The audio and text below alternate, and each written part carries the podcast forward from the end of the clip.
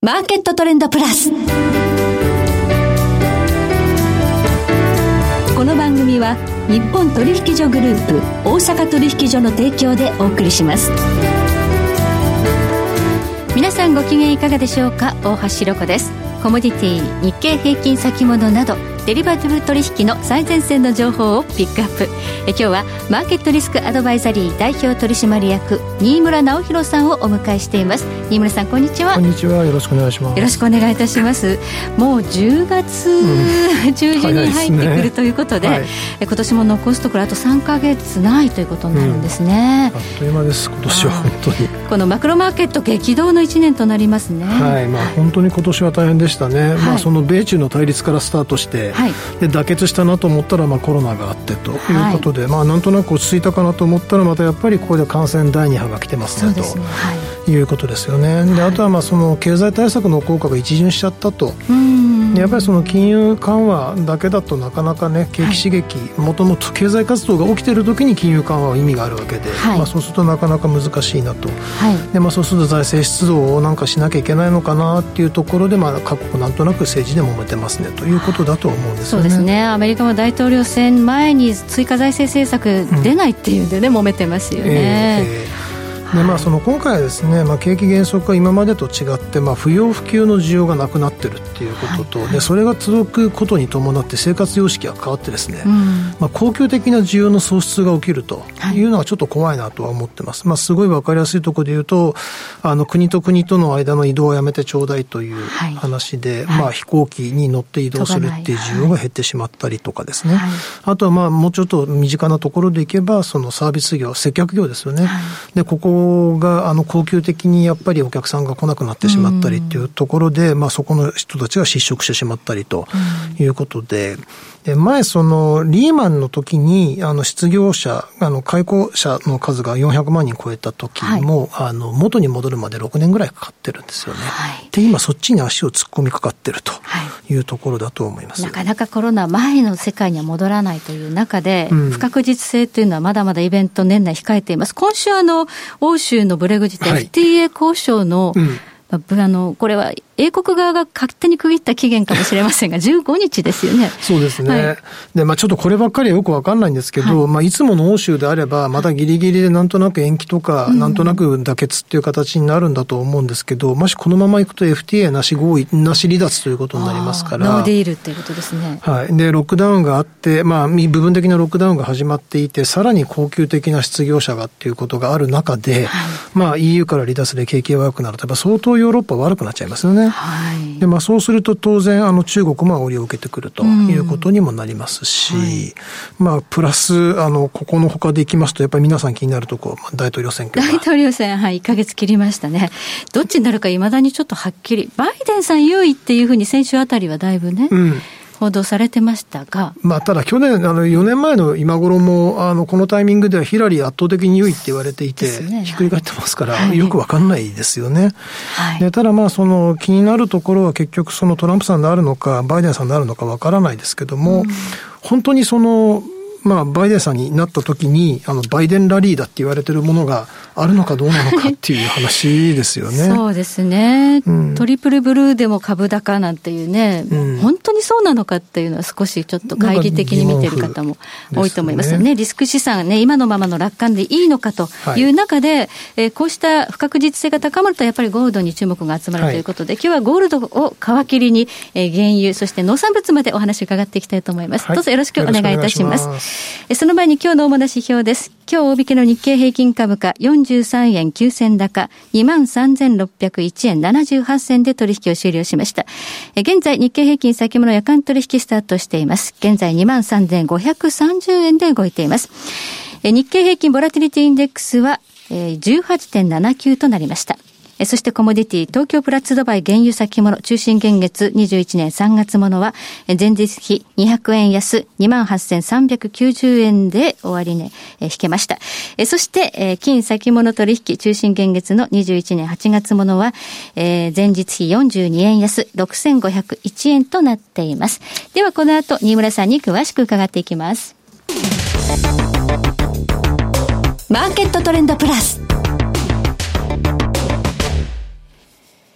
さて、今日はマーケットリスクアドバイザリー、新村直弘さんにお話を伺っていきます。まずはゴールド、8月に2000ドルの大台に乗せたんですが、うん、足元ちょっと難聴ですね。まあ、そうですね。はい、あの、前ご出演させていただいたときに、まあ、実質金利で説明可能な価格が1640ぐらいですよって話をして、はい、まあ、そこにどれだけ上乗せされるかされませんかっていうところが、まあ、あの、金の価格を決めてくるということになるわけですけれども、まあ、やっぱり、あの、今まで、まあ、やっぱりなんだかんだでその9月月末にかけて換金売りが出てるんですよね。はい、あのやっぱりその株が売られるところでは、あのまあ、利益確保のために、まあ、当然金も売られるとい。う流れになるんですよね、はい、ということだと思いまして、でただその今までだとそのリスク回避で金が買われますっていう説明が多かったんですけど、ちょっとマーケット変わってきてるかなという感じがしてます。どんなあの、為替の影響が大きくなってきている。はい、で、もっと言うと、リスクオン、リスクオフで、あの、価格が動いてると。はい、で、さらに言うと、あの、リスクオンで買われるあリスクオフで買われるんじゃなくて、リスクオンで買われてるんですね。はい。リスク資産としてのくくりになっちゃってるわけですかね。まあそうです。あの、はい、単純に言えば、そのドル安になっているから、うん、あの、まあ、あの、相対的な価値が目減りするので、うん、あの、金が割安になるから、金を買うっていう、そういう、まあ、株が買われるのとほぼ同じ理屈ですよね。じゃ今、実質金利よりも為替ということですかね。そうですね。で、なんでかっていうと、実質金利の説明するって言いますか、もう下げ打ちがそんなになくて、もう実質金利自体が。はいはいはい、で、その、もう一個の期待インフレ率の方も、原油の価格がそんなに上がらないよねっていう状態になってくると、あんまり動かないんですよね。はい、となってくると、もともとある為替が動いたときに、金の価値がまあドルベースで見たときに減価するのか増加するのかっていうところで買われてると、まあ、そこがポイントになるので、はい、しばらくはそのリスクオンで金が上がり、リスクオフで売られるっていうふうに見ておいた方がいいんじゃないかなというふうには思ってます。はい、それに加えて、やはりこの不確実性というのがやっぱり、金価格動かしてますかね。そうですね。もうそこはすでに乗っかっちゃってる状態で、まあ現在、あの、大体ですね、そのリスクプレミアム部分で、あの、平均で3年ぐらい取ると200ドルぐらいなんですけど、はい、今、あの、300ドル切るぐらいのところまで上がってきてるんで、やっぱりそこのさっき言った大統領選とか、はい、あの、EU、まあ、あの、イギリスの EU 離脱に関わる、その不確実性っていうところは、まあ、相当材料としては織り込まれてるのかなという感じですね。はい。えそして、まあ、先ほどね、あの期待インフレ率上がるには、うん、まあ、原油なんかが上がってくればという話もあるんですが、うん、原油はちょっと上がりそうにはないですか、ね、まあ、ちょっと厳しいですよね、うん、あの何回かこの番組でもご説明してますけど、やっぱりその需要が回復してこないことにはなかなか上がらないんですよね。はい。で、需要があの上がらない、あの回復するのが、まあ、若干その景気刺激策で一巡しちゃった部分があって、でかつその価格を支えているのが OPEC の減産だと。はいで、OPEC の減産っていうと、まあ、あの、OPEC だけ切り出しても、生産能力の上限から見たらもう1000万バレルぐらい下なんですよ。はい。でもそれだけ削ってやっとバランスしてるっていう言い方にもなるんですけど、言葉を返すと、それだけの増産能力があるってことなんですね。そうですね。我慢してるだけですもんね。そうなんですよ。はい、まあ、なので、それもあるから上がらないねっていう話になっているので、うん、まあ、しばらくは、あの、どちらかというと、下振れの可能性の方が高まってしまってると。はい、まあ、ただこれ、春先にさあのご説明した時と同じで、まあ、年末むしろ下がりますよって言ってたんで、はい、まあ、一応そうなってるのかなという感じですね。そうですね。足元ちょっと弱含みでしょうかね。そうですね。はい。そして、えー、私鉄市場なんですが、なんか中国の存在感が大きいんですって。うん、やっぱりその世界最大の鉱物資源の消費国ですので、はい、まあ、あのほとんどの金属4割から5割はあの中国で消費をされてますよと、はい、いうことなんですが、あのやっぱりそのコロナでぐんと景気が悪くなったところを支えようということで、もうあのシャニムに公共投資を中心に、すごいですね。経済対策を行っていて、はい、やっぱりその統計を見てると不動産セクターとか、はいは悪くないんですよね。はい、いわゆるサプライ側の方の、えーと、改善が進んでいてと。うん、で、まあ、実際その鉱工業生産とか見てみても、はい、あの前年比でプラスと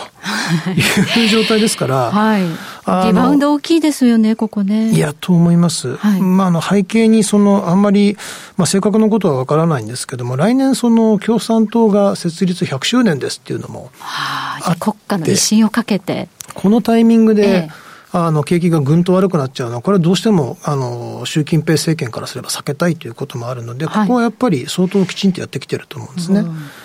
で、まあ、そういった中で需要がそれなりに堅調ですよという状態ではあるんですけれども、はい、あの、まあ、冬になって、北半球の冬になって、はい。えっ、ー、と、南半球の、えっ、ー、と、夏になったら、あの、鉱鉱山生産が戻ってきて、はい、需給が緩和するんじゃないかというふうにずっと申し上げてたんですけれども、はい、まだ戻ってなくてですね。生産はまだ止まって、ね、まだ完全に戻ってないですね。はい、で、まだ労使交渉で揉めてたりとかするところもあったりしますので、はい、もうちょっとあの生産側で価格を下支するようなことが起きるのは、もうちょっと後、はい、あったとしても11月とか12月なのかなという感じになってるので、まあそれでちょっと今、あの鉱物資源の価格も全部高いんですよね。うん、じゃあこの状況はもうしばらく続きそうということですね。はい、そう思って見てます。はい。そして穀物、農産物なんかも最近ちょっと強いんですけど、うん、何があるんでしょう？そうですね。あの、やっぱり、あの、シカゴが基準になるんですけれども、はい、えっ、と、先月か。先月ぐらいに発、先月に発表されているアメリカの、まあ、農産品の需給報告ですけれども、はい、あの、気象在庫とかですね、需要が、あの、気象在庫が引き下げられて、需要が引き上げられてるんですよね。はい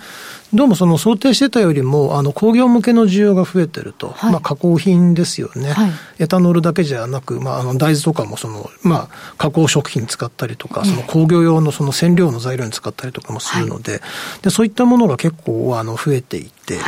で在庫が減ったんですよと。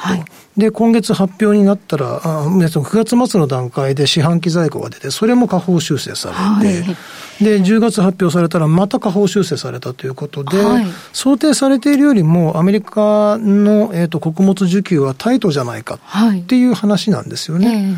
で、プラス、中国があの相当あの輸入をするだろう、アメリカからと。でただこれ、その米中の貿易を合意を、通商合意を遵守するために買うというよりは、はい、本当に足りないので買うと。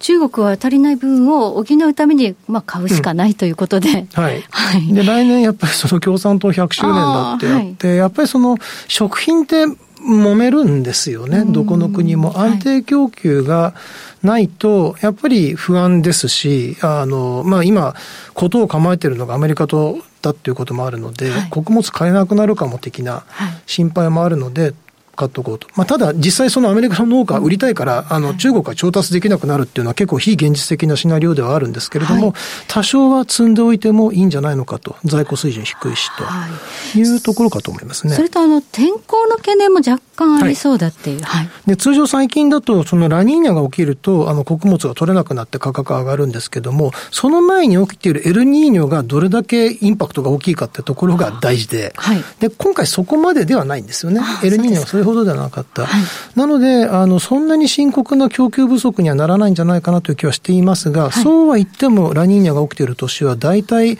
穀物の価格、この10年間で見たときに上がってますので、そうなんですね、うん、引き続きそこは全然無視できないファクターなんじゃないかなというふうに思ってみてますね。はい、このラニーニャ現象による、まあ、天候不順が、まあ、及ぼす影響というのが、もしかしたらね、はい、気になるということで、農産物価格しっかりと、はいしっかりした推移はこのまま継続するという印象でしょうか？やっぱりそのするかなと思ってます。はいありがとうございます。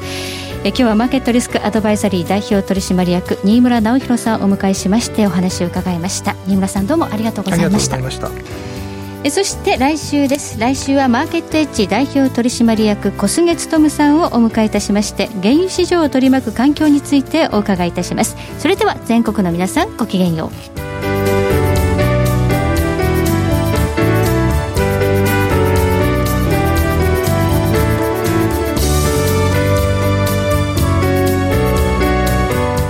組は日本取引所グループ大阪取引所の提供でお送りしました。